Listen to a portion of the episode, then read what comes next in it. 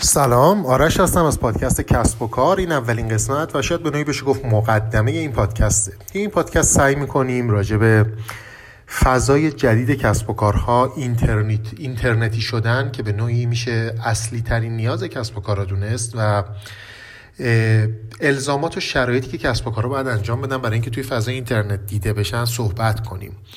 خیلی از کسب و کارهای کوچیک در حال حاضر به نوعی دارن مشتریاشون از دست میدن و مشتریاشون دارن کجا میرن؟ دارن میرن سمت سایت های اینترنتی. الان اسم دیجیکالا رو فکر کنم تد همه ایرانیا شنیدن و خیلی از افراد حداقل یه بار ازش خرید کردن.